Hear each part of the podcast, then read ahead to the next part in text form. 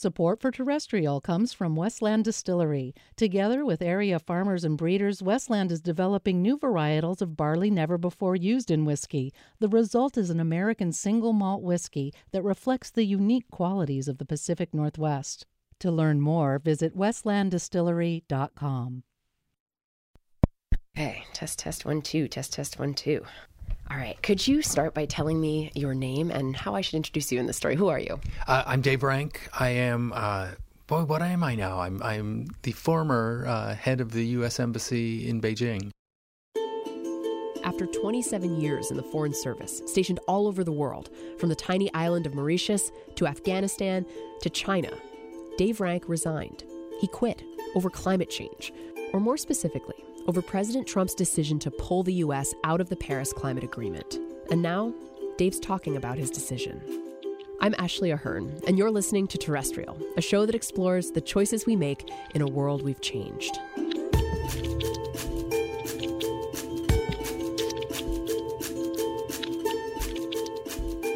Dave is a career diplomat. He didn't start out as a climate activist or even a climate guy, as he puts it.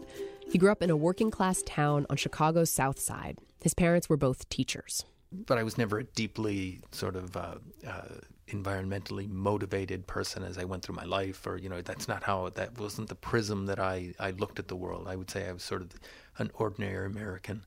In fact, it wasn't until he joined the Foreign Service and was sent to China that he became aware of environmental issues. You know, having lived in a country where the air is I mean, it is literally a, a matter of conversation in, in, the U.S. When you, you know, you turn on the on the TV, you look at the weather report. You know, what's the is it going to rain? Do I need to bring an umbrella? You know, in Beijing, what you do, you look at what the air is like. You know, what the the AQI, the air quality index, is like. You know, do do I need to take a mask with me? Dave was posted in China six times while he was in the Foreign Service. He started his career there, fresh out of grad school and newly married. He and his wife Mary moved to Shanghai for his first posting back in 1990, a year after the Tiananmen Square massacre. You know, China was really at that point just emerging from decades of, of political fighting. Uh, you know, the Cultural Revolution was a dozen years in the past. So, you know, Shanghai 1990 was, was not the city of gleaming towers and, uh, uh, and really exceptional uh, range of choices. It was a constrained, gray, kind of uh, backward city.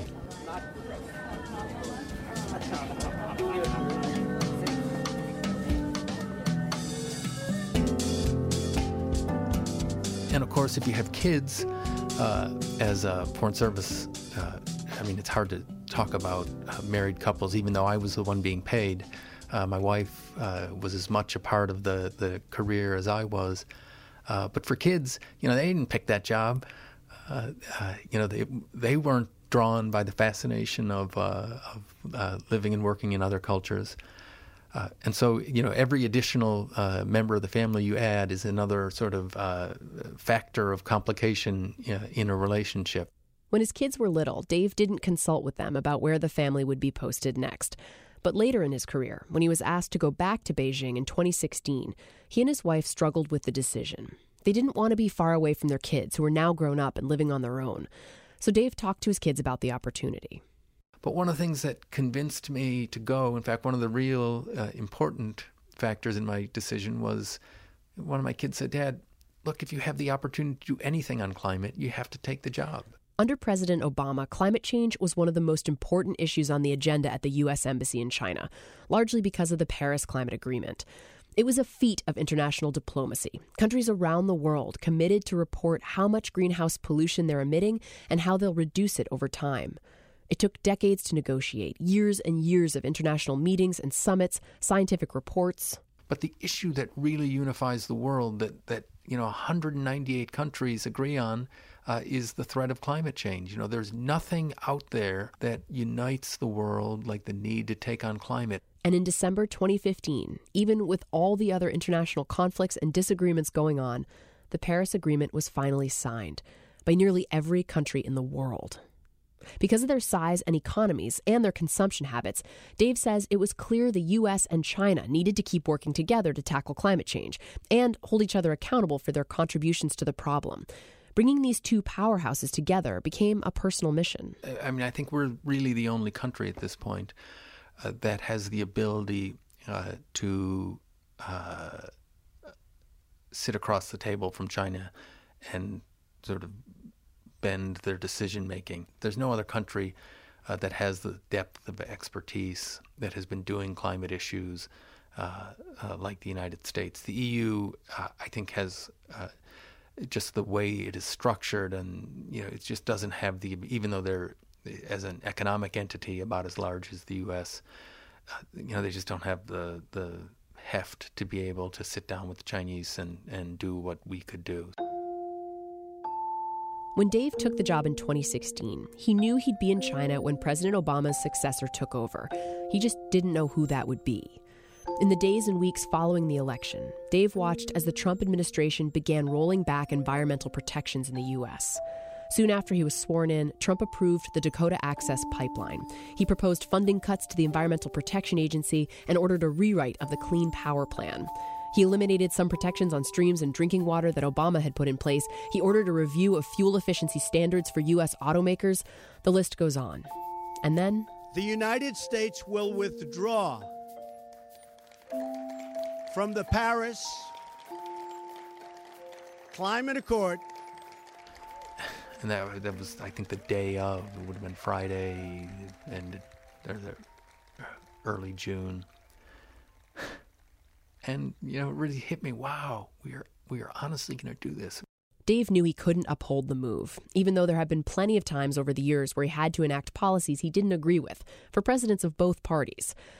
So Dave Rank made a gut decision, and it ended his career. Support for terrestrial comes from Westland Distillery, who is leading the emergence of the new category of American single malt whiskey. Distilled, matured, and bottled in the heart of the Pacific Northwest, Westland whiskeys bring a new and distinctly American voice to the world of single malt. To learn more, visit westlanddistillery.com. Support for terrestrial comes from Reach Now Mobility Services by BMW. Reach Now gives members access to hundreds of BMW and Mini vehicles for flexible, one way trips around Seattle. Drive yourself or get picked up and dropped off at your favorite destinations. Learn more at reachnow.com.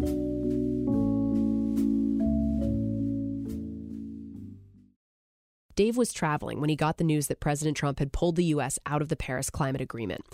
And he learned about it from an online news site, not from the White House.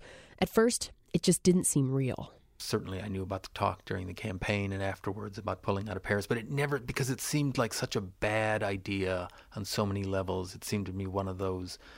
Uh, one of those decisions that ultimately, you know, because it's so terrible for American leadership, just from a pure, uh, purely political level, that it just didn't seem plausible that we would actually leave Paris. You couldn't believe that this was happening.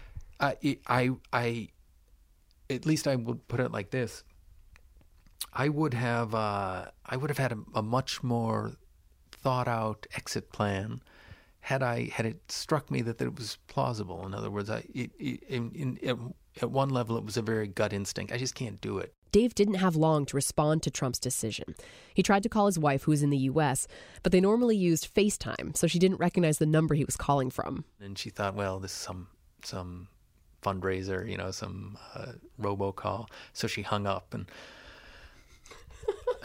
went went home, and uh, there on the answering machine uh, in our in our home phone uh, was a call from an eight six one number, and she thought, well, that's kind of strange. And my son said, Mom, you know, he looked it up. That's that's Dad calling, and I think she had a sense at that point that uh, you know I don't often call her at two in the morning to chat about the developments of the day. Everything happened really fast from there. And Dave says there wasn't this dramatic moment when he stormed into some office and yelled, I quit. You know, I didn't resign on principle. What I said was, I'm not going to have any role in the implementation uh, of this decision. In other words, and I'm not going to ask people in, who work for me uh, to do something that I wouldn't do. So I'm not quitting, but I'm not, but I'm not going to be part of this decision because it's wrong because it's wrong as a policy decision. Uh, it's wrong politic. I mean, it's wrong as a sort of matter of U.S. interests, but it's wrong for the you know the future of our kids, uh, and you know just as a as a moral sense, it's just wrong morally uh, to do it, and I just couldn't do it. You know, I that's the first time in my career where those three aligned like that, and where I was in a position that you know I couldn't say to my boss, "Look, I, I'm not going to do this, right?" So you know, just simply couldn't do it. The next day, Saturday, the news about Dave's decision was leaked to the media. And by that following Tuesday, after a flurry of emails and phone calls, Dave was out of a job and on a plane back to the U.S. But before he left, he says he gathered his colleagues at the embassy together. He told them that the work that they do is honorable and they must keep doing it. And that it's also honorable as a member of the Foreign Service and as an American to question policies handed down from the White House. I mean, there is no value to a career civil servant or career civil service uh, unless that civil service is willing to use the expertise that they accumulate over years and decades uh, to tell the president that's a bad decision. What you're what you are contemplating or what you are suggesting is not good. It's not going to be successful. It's going to be bad for the United States. I mean, what what what a country wants, what the United States wants in its, its public servants, is not people who agree with everything. You want people who are thoughtful, who are opinionated, who are willing to put forward uh, their views, their strong objections to what's going on, because otherwise you have a, government of yes men. And then, just like that, his 27 year career as a diplomat was over. Since moving back to the U.S., Dave started what he describes as a process of finding himself beyond his career. That I have an identity outside of, of uh, Dave Rank, Foreign Service Officer. But it's still big, you know, it's part of your life. Uh, you know, you spend a quarter of a century, you know, my entire adult life, uh, really the one job I've ever had, and again, a job I really loved, uh, to now figure out who am I exactly?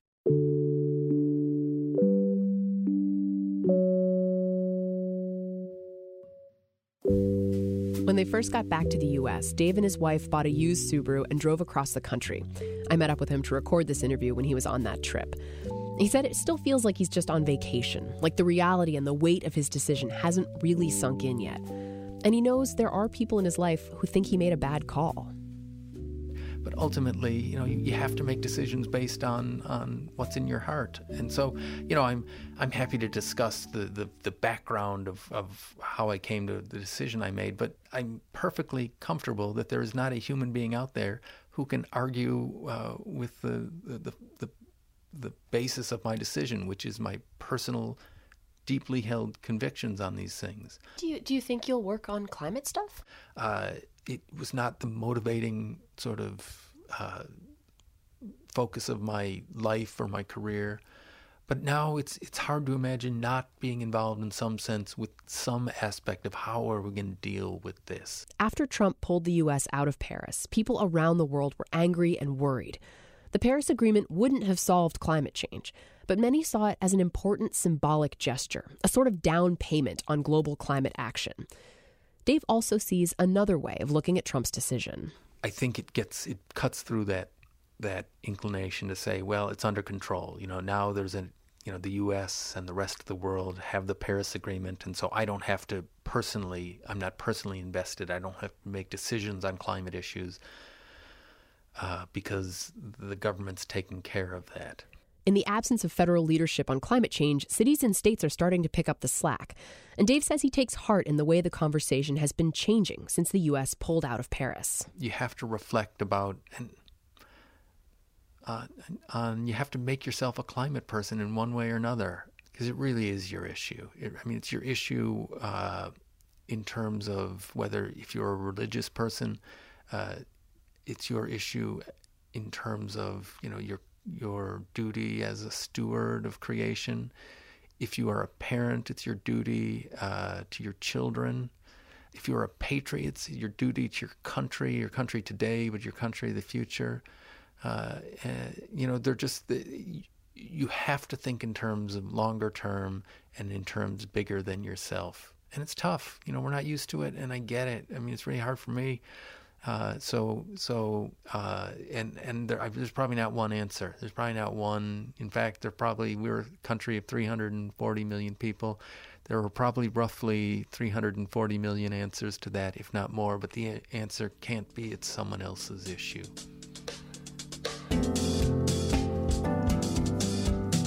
Terrestrial is edited by Annie Aviles. Our producer and sound designer is Jonathan Hirsch. Lila Cherneff is our fact checker. Kristen Lepore leads our audience development, and Augusta Chapman is our associate producer. Our managing producer is Brendan Sweeney. Our theme music is by the band Tremor. Terrestrial was developed with support from the NPR Story Lab and were produced out of KUOW in Seattle. I'm Ashley Ahearn. Thanks so much for listening.